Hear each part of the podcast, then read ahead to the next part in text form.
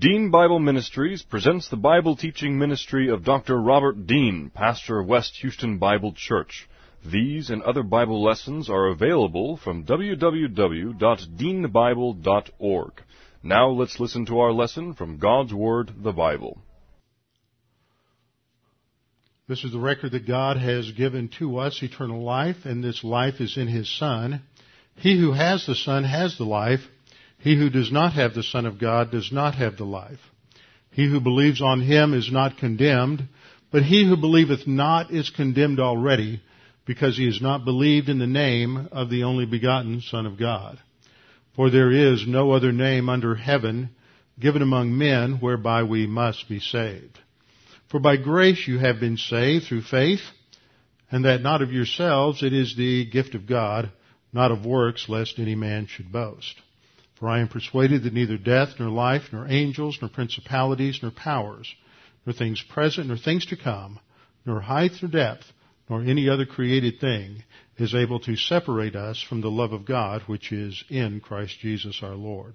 For of him, and through him, and to him are all things, to whom be the glory forever. Amen. Before we begin our study of God's Word this morning, let's go to the Lord and ask His guidance and direction on our study today. Father, you have revealed yourself to us in your word as we study the episodes that you have revealed to us from Genesis to Revelation. It is within the narrative portions of your word, the historical sections of the Old Testament as well as the New Testament, that we have various pictures given to us that are designed to teach us about your character, about your righteousness, your justice, your love.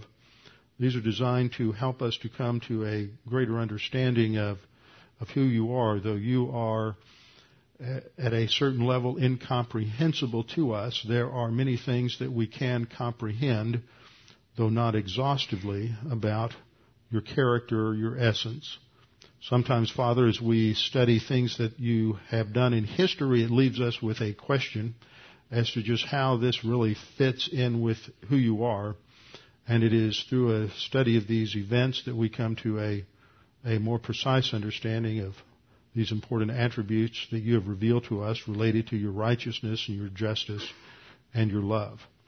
Father, as we study today, we pray that you would help us to focus, to concentrate, to think about these things in perhaps ways we haven't thought about these before that as the apostle Paul writes, you would open the eyes of our soul that we might be enlightened, that we might come to a greater appreciation of who you are and how you work in the lives of your people and of your faithfulness and of your love and grace toward us. We pray this in Christ's name. Amen. Open your Bibles with me to 2 Kings chapter 8 this morning. 2 Kings chapter 8.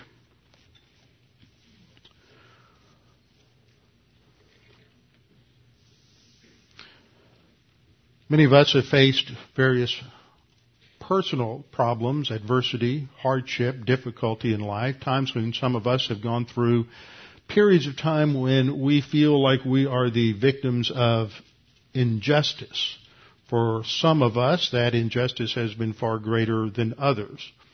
At other times, we wrestle with questions that are of a more profound nature as we observe history and we look around the world before us and we see events such as the earthquake in Haiti and we wonder as uh, many skeptics of Christianity do, how can a loving God allow such a thing to happen? We think through the horrible evil that took place during the Second World War in the Holocaust. And again we ask the question, how can a loving God allow such evil to continue. We look at other events that relate to famines and wars and times of tremendous economic catastrophe when many people who do not have any direct input into these events uh, suffer incredible consequences, the loss of all that they have, the loss of health, the loss even of life. And again, we wonder how does a loving God allow this to happen? Now the scriptures give us an answer, but not in a simple form.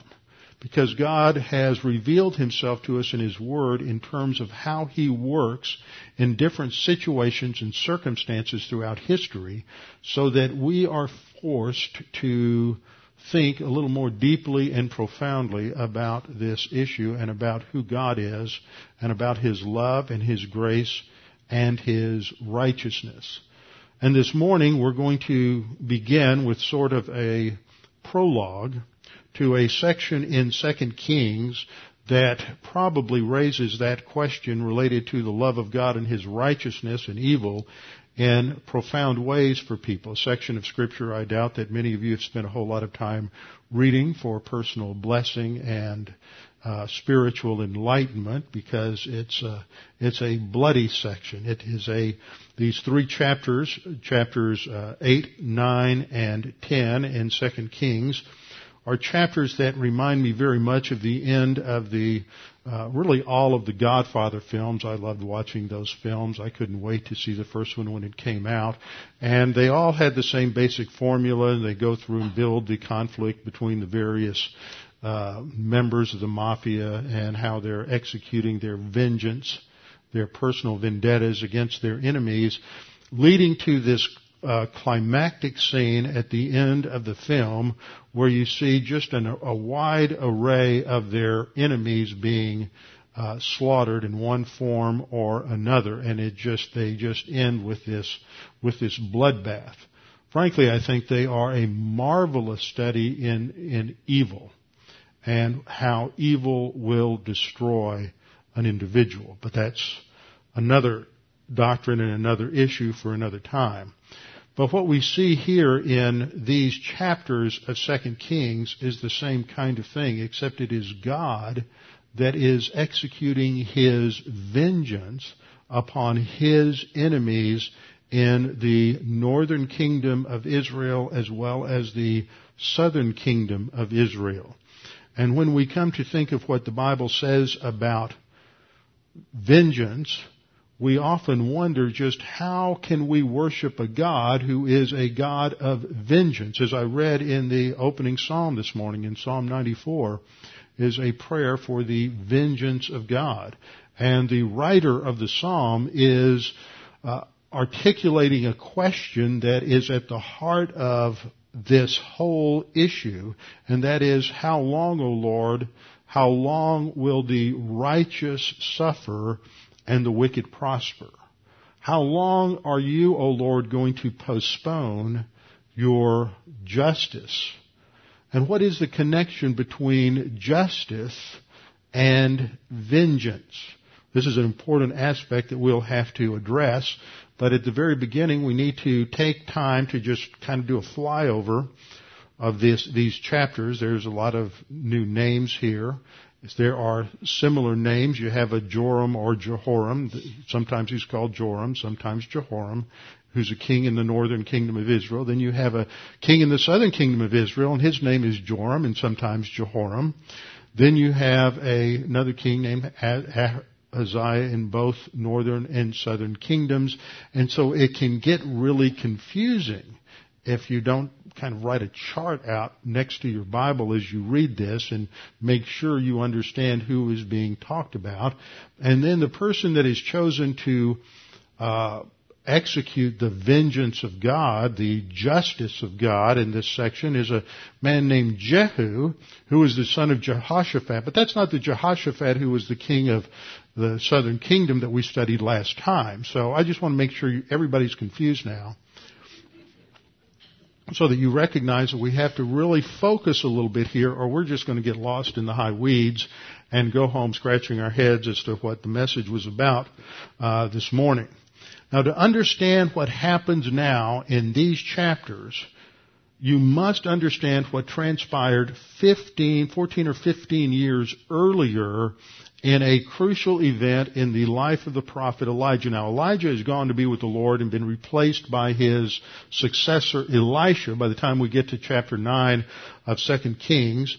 But this starts with a prophecy that God gives to Elijah back in 1 Kings 19:15. Remember the context is that the northern kingdom of Israel has just absolutely been overwhelmed by the horrible fertility cult, the worship of Baal, all of the horrible things that went along with that from child sacrifice to all of the uh, sexual immorality that took place in the worship centers uh, for the worship of Baal. And that is the background. And the people have come under divine discipline and it is Elijah who is the one who has announced this. And after his great victory on Mount Carmel, Elijah succumbed to some depression, took off uh, trying to escape the uh, vendetta, personal ven- vengeance of King Ahab in the north, and he headed south. He comes to a cave on Mount Horeb, uh, Mount Sinai, down in the south, and it is there that he has this conversation with God about his particular role, purpose, and ministry. And it is in that context that God uh, gives him certain instructions. And this is located in 1 Kings 19, 15 through 18. Then the Lord said to him, Go, return on your way to the wilderness of Damascus, that is located in the modern uh, nation of Syria, what was called Aram. Some modern translations also call it Syria. Uh, the wilderness of Damascus, and when you arrive, anoint Hazael as king over Syria. Also you shall anoint Jehu the son of Nimshi as king over Israel, and Elisha the son of Shaphat of Abel Meholah you shall anoint as prophet in your place. It shall be that whoever escapes the sword of Hazael, Jehu will kill. And whoever escapes the sword of Jehu, Elisha will kill. Yet I have reserved 7,000 in Israel, all whose knees have not bowed to Baal, and every mouth that has not kissed him. Now what we see here is the announcement by God some 15 years earlier before, from our passage of how he is going to execute justice and righteousness on the wicked in the northern kingdom of Israel. But as we have studied in the last uh, eight chapters, what we have focused on in the ministry of Elisha, who is who was Elijah's successor, is the emphasis on grace. God's grace always precedes his judgment. But what this also focuses for us is a very important are some very important doctrines related to the very essence of God. And so here I'm going to put up uh, a chart here of the basic attributes of God.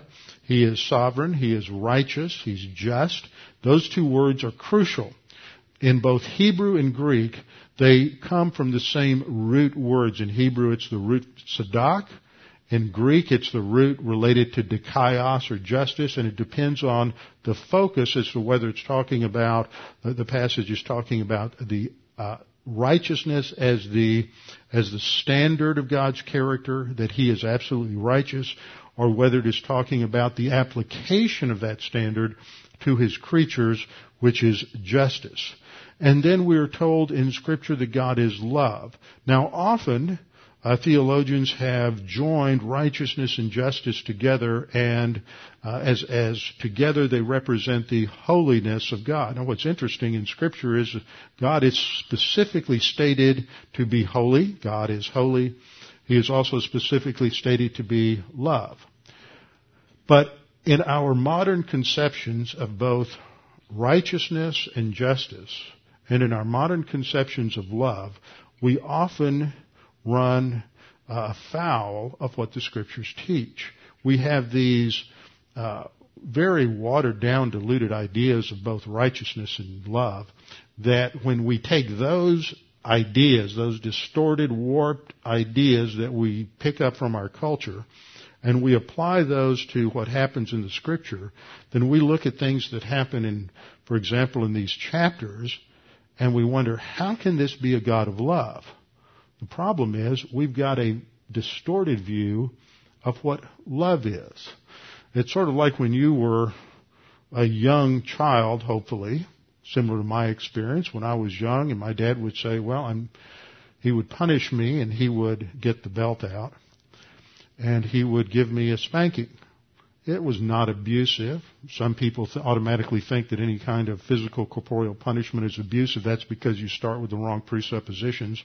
Scripture clearly teaches that corporeal punishment is valid and important, but it's not abusive. It is done in love. But see, our modern culture wants to say that you can't physically punish a child and be loving, that those are mutually exclusive.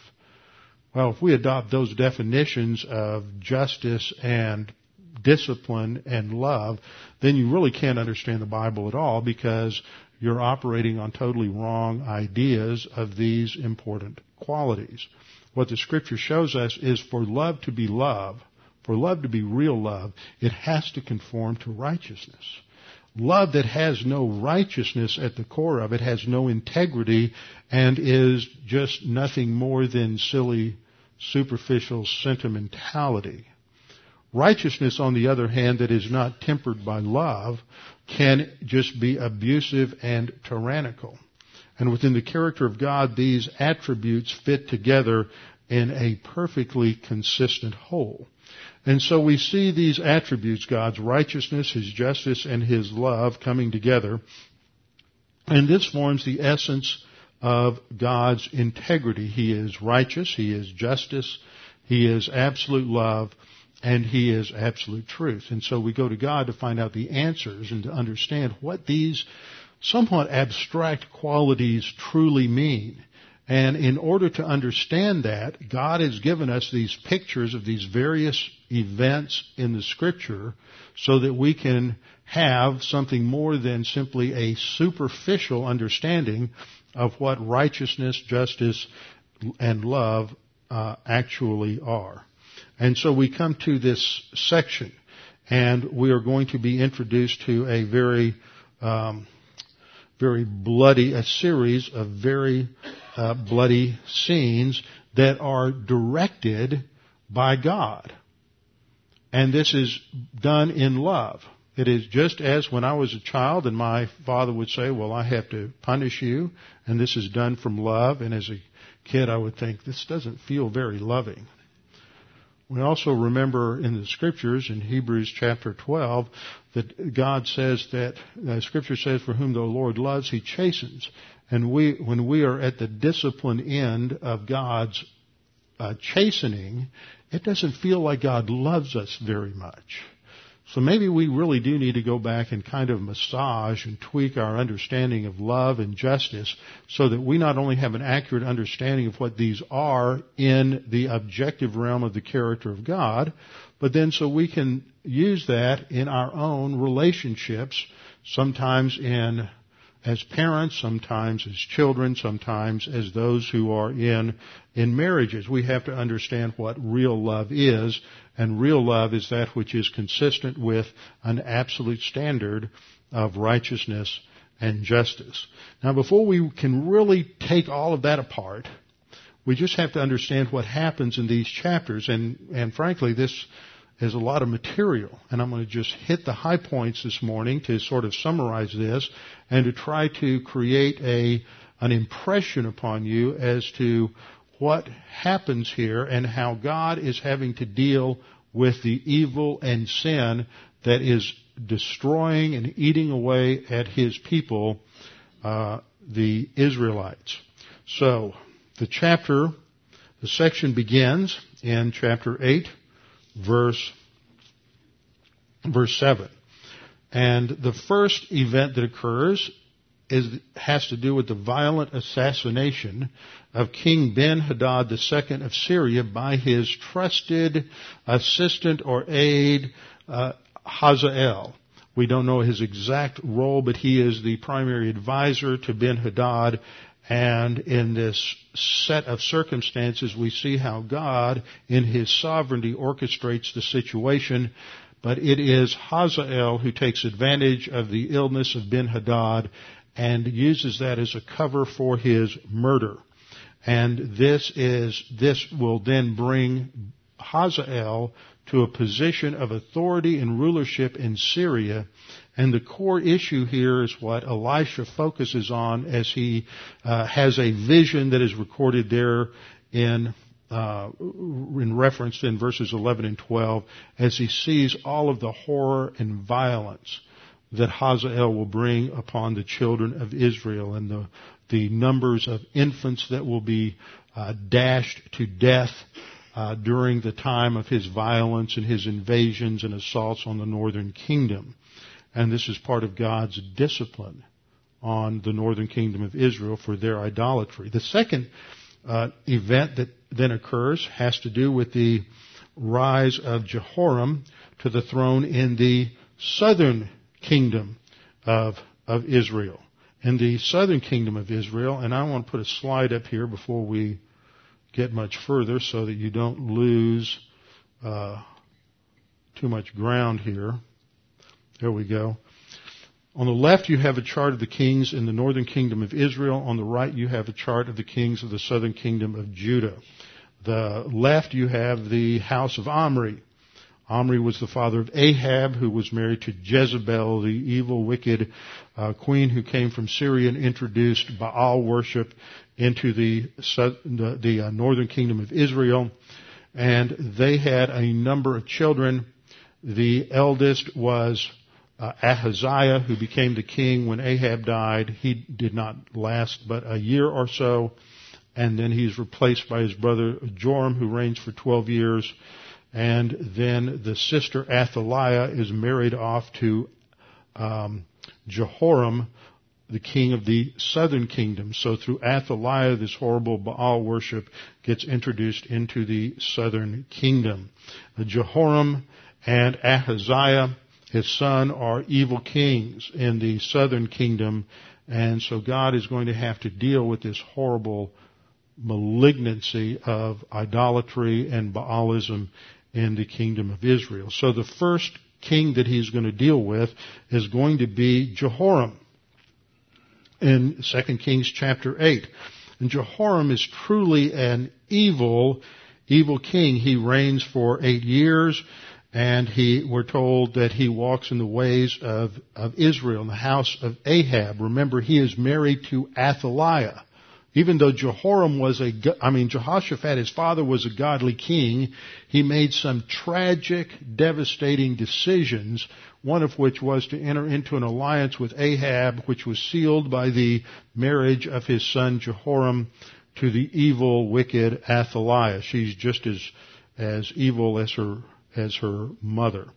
And so, Second Chronicles tells us that God sends a message to Jehoram via Elijah. It must have been just before Elijah's death, where Jehoram is, is warned that God will bring judgment upon him and that he will die a horrible death.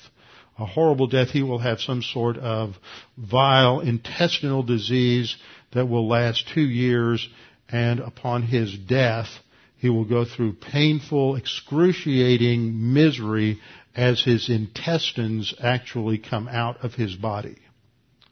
It's a lovely description. God's judgment upon Jehoram.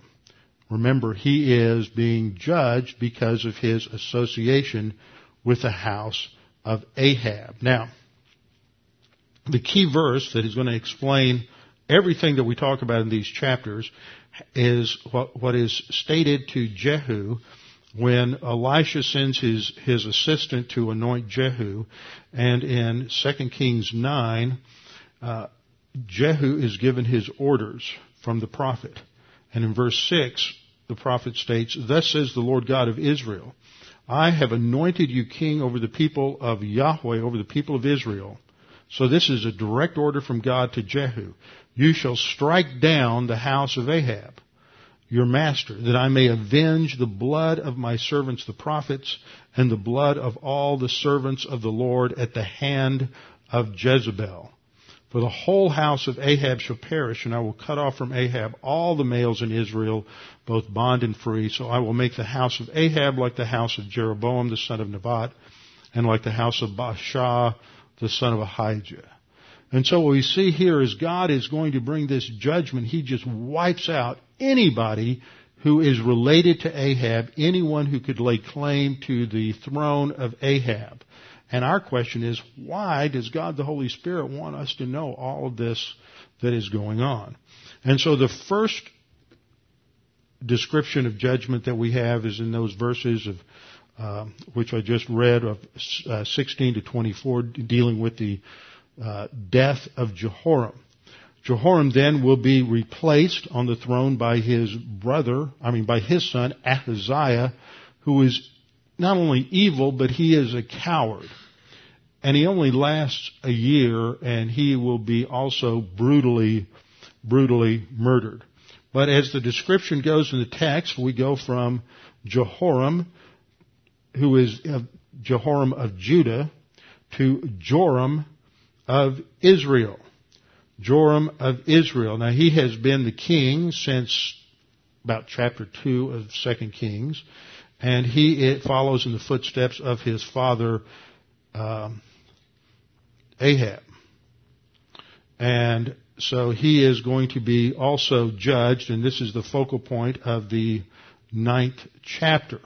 And what happens is Joram of Israel is going to convince his relative, uh, Ahaziah in the south to join him in a battle against the Syrians or the Arameans. And so they're going to go to battle at Ramoth Gilead. And one of the leading generals at Ramoth Gilead is Jehu, who is identified in verse 2 as Jehu, the son of Jehoshaphat, the son of Nimshi. This is the one of whom uh, God spoke to Elijah. And he's going to anoint Jehu to carry out this particular vengeance act, which is, I'll explain in a minute, is really an act of God's justice against the evil house of Ahab. And so there's a description of what happens with Joram. They go into battle. Eh, Jehoram and Ahaziah, they go into battle at Ramoth Gilead, and Joram is wounded, and he has to go back to Jezreel. Jezreel is a city where Jezebel lives. And then uh, Ahaziah eh, goes to check on his cousin uh, Joram to see how he is doing, and he's in Jezreel, which is where Jezebel is. And we see something like you see in those great English mysteries where all of the guilty parties suddenly are brought together in one cape, one place, and God is prepared to execute, execute his, his justice. And so they are there and after Jehu is anointed by the uh, assistant of Elisha, then he gathers some men around him and he uh, sets, makes a plan and he heads to Jezreel. And this is described in the uh, second part of the chapter. And as he approaches, the watchman sees him coming and warns uh, Joram that he is coming, and he sends out a horseman, and and this person then goes over to the other side, and then he sends out a second horseman and messenger, and he too goes over to the other side. So now Joram, the king of Israel, along with Ahaziah, this is in 921, go out to meet Jehu. And they ask the question in verse 22, is it peace? And Jehu's response is, no, it's not peace, it's war. Uh, Jehoram cries out, this is treachery, and he and Ahaziah, uh, reflecting the cowardice, the, that they, cowards that they are, turn to flee. Jehu draws his bow and he shoots Joram in the middle of the back and, uh, takes him out. Remember, all of this is under the authority of God. So uh, Jehu leads a divinely authorized revolt against uh, Jehoram or Joram of the northern kingdom and personally executes him by shooting him in the middle of the back. Then we see that Ahaziah, who is called also called Jehoahaz in 2 Chronicles 21:17, as the king of Judah, he goes into hiding. He's scared to death and he's running from Jehu. And Jehu sends a contingent of soldiers after him with orders to shoot him and kill him, which they do. They seem to only wound him mortally and he goes to a place near Megiddo where he finally dies. And the Bible says that when he died, they brought him back and buried him in Jerusalem, but not with the kings and no one mourned him. They were glad that he was dead. This is how evil a person he was. Then Jehu goes to the next stage, the third stage in his cleanup operation, and he heads to Je- Jezreel where Jezebel still lives. And as he comes in, he looks up and she is up in the palace several uh, stories up, several feet above ground. And he looks for some, someone who is on his side in the palace, identifies three of her attendants who look out, and he orders that they throw her down out the window. And so they throw her out the window. She, uh, her beaten, bloodied body uh, falls to the ground. She's killed in the fall, and then her body is trampled underfoot by horse. Now remember, in Israel, uh, the body is treated with respect and is to be buried, but not Jezebel her body is going to be so trampled underfoot and bloodied, and then the dogs are going to come and they're going to devour everything except the palms of her hands.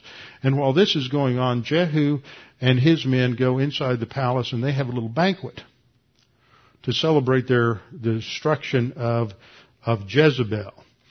Now that's not the end of it. It's only the beginning. We've only seen three people killed so far.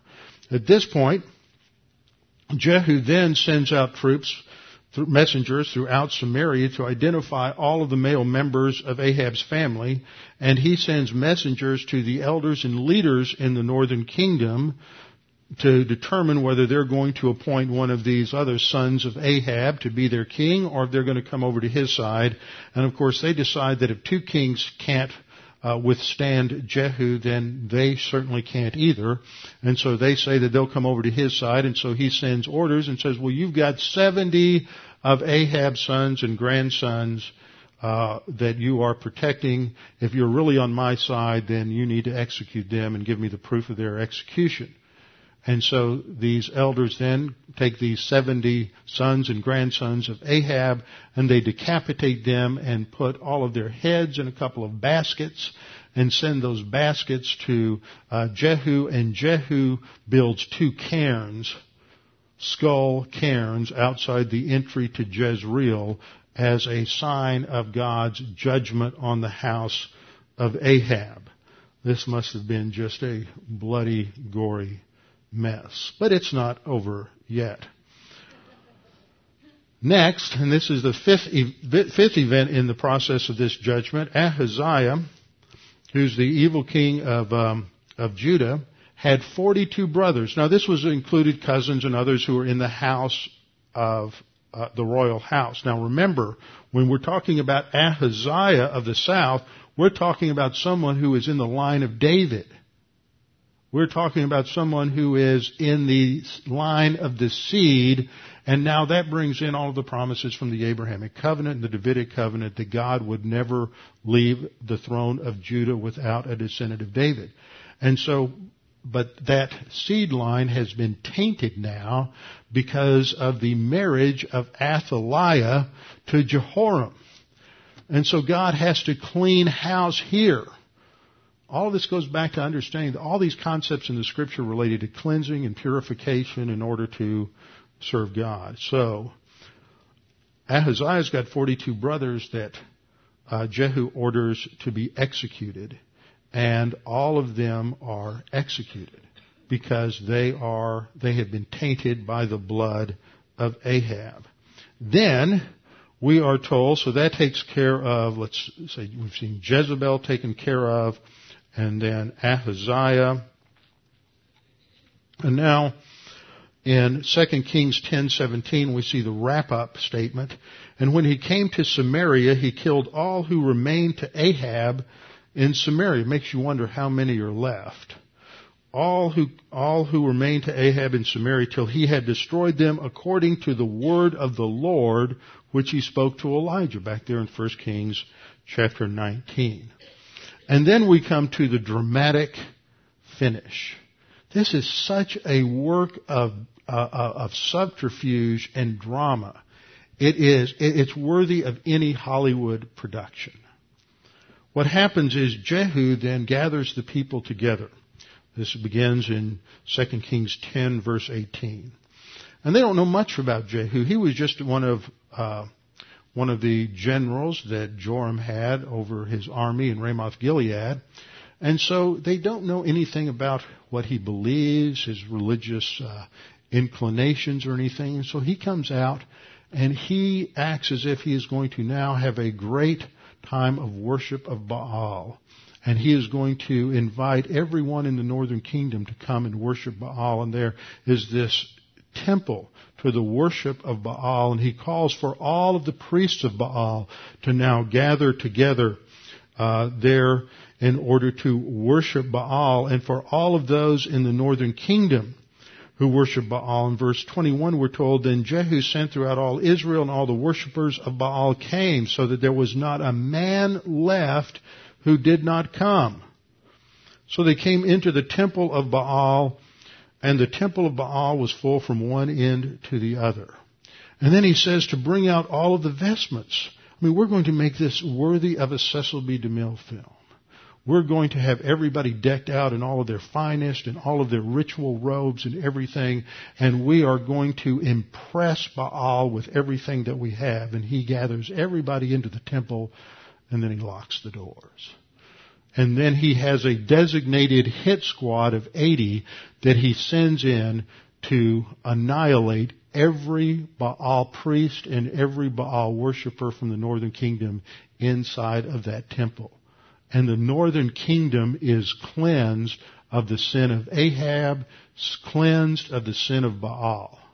And God has brought discipline upon that nation. Why? Because whom the Lord loves, he chastens. Now, isn't that an interesting perspective? You haven't thought about that before, I'm sure. And so all of them come together and they are wiped out. Now, the epilogue to this is that Jehu doesn't prove to be a righteous king at all. He is only marginally better than Ahab, but because he, he continues to uh, follow in the sins of Jeroboam the son of Nebat, the idolatry of the northern kingdom. Of course, that wasn't as bad as Baalism, but nevertheless, it was it was treason to God, who was the uh, God of Abraham, Isaac, and Jacob. And so he reigns in the north for a while, but as the scripture says, Verse 31, Jehu took no heed to walk in the law of the Lord God of Israel with all his heart, for he did not depart from the sins of Jeroboam who had made Israel sin. So God is using one evil to wipe out another evil. But God is not through with the northern kingdom yet. And now he is going to bring them to another level of discipline. And in the epilogue, in the last four verses, we read, in those days, the Lord began to cut off parts of Israel. See, that's what he had promised in the covenant with Moses, is that there would be five stages of discipline. And if, if the nation continued in disobedience, then God would increase the intensity of the discipline uh, to the point that there would be military conquest and even military defeat where the people would be taken out of the land that God had promised to them. And so they began to lose portions of the land. Verse 33, from the Jordan eastward, they lose the Transjordan, all the land of Gilead, Gad, Reuben, and Manasseh. From Aroer, which is by the river Arnon, including Gilead and Bashan, that's the uh, Golan Heights today. And then we're told the rest of the acts of Jehu, all that he did, are they not written in the book of the Chronicles of the Kings of Israel? Now, remember, the key verse for all of this is back in 2 Kings 9 7. This is a depiction of the justice of God. In 2 Kings 9 7, we read the basic command to Jehu You shall strike down the house of Ahab your master, that I may avenge the blood of my servants the prophets and the blood of all the servants of the Lord at the hand of Jezebel. What is this concept of vengeance? This comes from the Hebrew word nakam. Vengeance in our normal use and language often carries a connotation of a personal vendetta where somehow we have been personally offended or hurt and so we're just striking back at someone else. That's the idea that you see in the uh, Godfather films. But that's not what this word means when it applies to God. For example, in the uh, theological uh, word book of the Old Testament, edited by uh, Archer Harris and Waltke, we read in their definition of Nakam, the concept of divine vengeance must be understood in the light of Old Testament teaching about the holiness and the justice of God and its effect on man as a sinner. In terms of the presuppositions of some modern Christian theologians, so-called Christian theologians, such a God of vengeance will be labeled unchristian and unethical. You know, people will look at these events in the Old Testament and say, that's not a loving God, that must not be the God of the New Testament, that kind of thing. Understood in the full orb of biblical revelation, balanced as it is by the mercy of God, divine vengeance is seen to be a necessary aspect of the history of redemption. To understand what goes on here is to help us understand what happens at the cross. In the New International Dictionary of Old Testament Theology, two statements are made that are helpful. The first is, in the Old Testament, however, the concept of vengeance has a positive connotation both from a semantic as well as from a theological point of view. Vengeance has to do with lawfulness, justice, and salvation. As such, the theme of vengeance takes up an important position in Old Testament theology, particularly in the writings of the prophets Isaiah, Jeremiah, and Ezekiel. A couple of paragraphs later, he writes, Divine vengeance is usually set in the context of lawfulness and war. See, God is in a war. It is a cosmic war that began in eternity past when Satan rebelled against God, and human history is just a microcosm of that broad conflict of Satan against God. And within human history, Satan is warring against God and against God's people. And the two objectives of Satan in the Old Testament are first of all to block the coming of the Messiah. And so he is assaulting the seed, the seed promise, first made with Abraham, that in your seed all nations will be, will be blessed. Uh, Galatians 3.16, Paul said, that now to Abraham and his seed were the promises made. He does not say, and to seeds as to many, but as of one, and to your seed who is Christ. And so the, the focal point of that promise to Abraham is on one seed looking forward to that in the person of the Lord Jesus Christ, the promised Messiah of Israel. And then there's the Davidic covenant where God promised to, promised to David that his house would not depart from Israel and that he would have an eternal descendant and an eternal throne. So, David, so, so Satan knows that he has to stop that seed. He has to wipe out the house of David. And so what we have, what have we seen here? We have seen the 42 brothers of Ahaziah killed. We're, we have seen almost the entire Davidic household in the southern kingdom uh, wiped out. And then when Athaliah comes to the throne, she's going to kill whoever is left. But one is hidden, Joash. And he's going to bring a tremendous revival into the southern kingdom. That is the that is the grace of God, and that is one of the great episodes we'll get to in the next couple of weeks. But what this writer states is important to give us a context for understanding this. Metaphors like God is king, God is judge, and God is warrior play a great part in the Nakam texts. God is king being the overall thought. God's vengeance in the Old Testament can be described as the punitive retribution of God who, as the sovereign king, faithful to his covenant, stands up for the vindication of his glorious name in a judging and fighting mode while watching over the maintenance of his justice and acting to save his people. Passages such as Deuteronomy 32:43 Rejoice, O Gentiles, with his people, for he, God, will avenge the blood of his servants and render vengeance, that is justice, to his adversaries.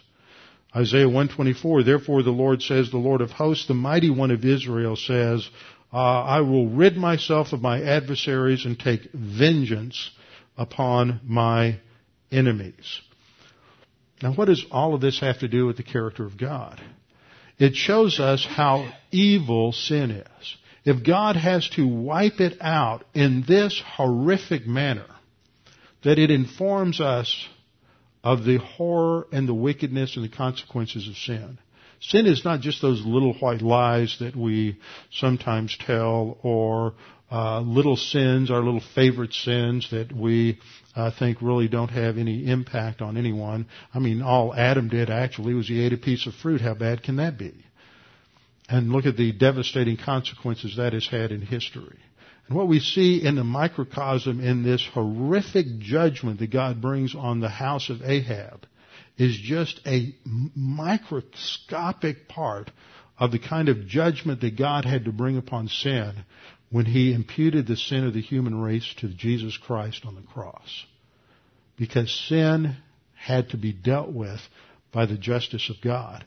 But the justice of God was not in conflict with his love. Because God judges sin because he loves the human race. And because he puts the focus on the victim and not the one who is the one who commits the sin and the one who commits the evil. And so in order to preserve the seed line to be faithful to his promise to David and his promise to Abraham, in order to provide a perfect salvation for the entire human race. It is necessary for God to wipe out the house of Ahab in order to preserve the nation so that eventually he can bring about that so great salvation that we have in the Lord Jesus Christ. We look at events like this in the Old Testament and they strike us in terms of their horror and their bloodshed and their violence. But we have to be careful not to interpret them in the light of the human viewpoint thinking of the world around us, but to let our thinking be transformed by His Word, recognizing that God has to deal with evil. Evil is a real thing. Sin is a horrific thing that takes place in human history. And He has to do this both in terms of providing salvation for us and in terms of the ultimate defeat of evil in the person of Satan and Lucifer, which will finally come about at the end of the tribulation when the Lord Jesus Christ returns to the earth and casts Satan and the false prophet and the Antichrist into the, the false prophet Antichrist go into the lake of fire and Satan is cast into the uh, abyss for a thousand years. Then he's released for a short time and then finally defeated and sent to the lake of fire. Evil will be judged. That's the focal point of that psalm I read at the beginning. How long, O Lord, will the righteous suffer? They will suffer until God in His plan has worked out all of the details and has resolved all of the conflicts. And then He will bring justice against all of the evildoers. But those who have trusted in Christ have salvation and eternal life with Him. Let's bow our heads and close in prayer. Father, we are thankful that we have the opportunity to think through challenging issues as we have this morning, to look at passages as we have, to recognize that th- while things can be somewhat simply expressed, they are not an, a simplification. We are not just simply um, oversimplifying things. That there must be justice. But justice will be executed in your time and in your place. Ultimate justice was resolved at the cross, where Jesus Christ paid the penalty for our sins, and in your justice you imputed to him the sins of the human race. And while he hung there on the cross, he bore in his body on the tree our sins and he was punished in our place that we might have forgiveness. Colossians tells us that the certificate of our debt was nailed to the cross that we might have forgiveness. Father, we pray that if there's anyone here this morning who has never trusted in Christ as Savior, never come face to face with the statements of Scripture that challenge each of us to put our faith and trust in Christ, if there's anyone here this morning who's unsure or uncertain of their eternal life, this is your opportunity to trust in Christ as Savior. Jesus died for you. He died because sin is destructive and evil and that sin cannot ever be allowed in creation because of its destructive forces. And so God took that penalty upon himself in the second person of the Trinity, took your punishment for himself that you might, by simply trusting in him, have eternal life. That's all that you need do is believe in Him and you will have eternal life. Father, as believers in Christ, we pray that you would also challenge us with our understanding of your justice and your righteousness and your love as we examine these passages and these events, that we may come to a greater understanding of the horrors of sin, the necessity of judgment of sin and evil, and how in all of that it is an act of love from you. This challenges our views on all of these qualities. Help us to understand these things as we think them through. We pray this in Christ's name. Amen.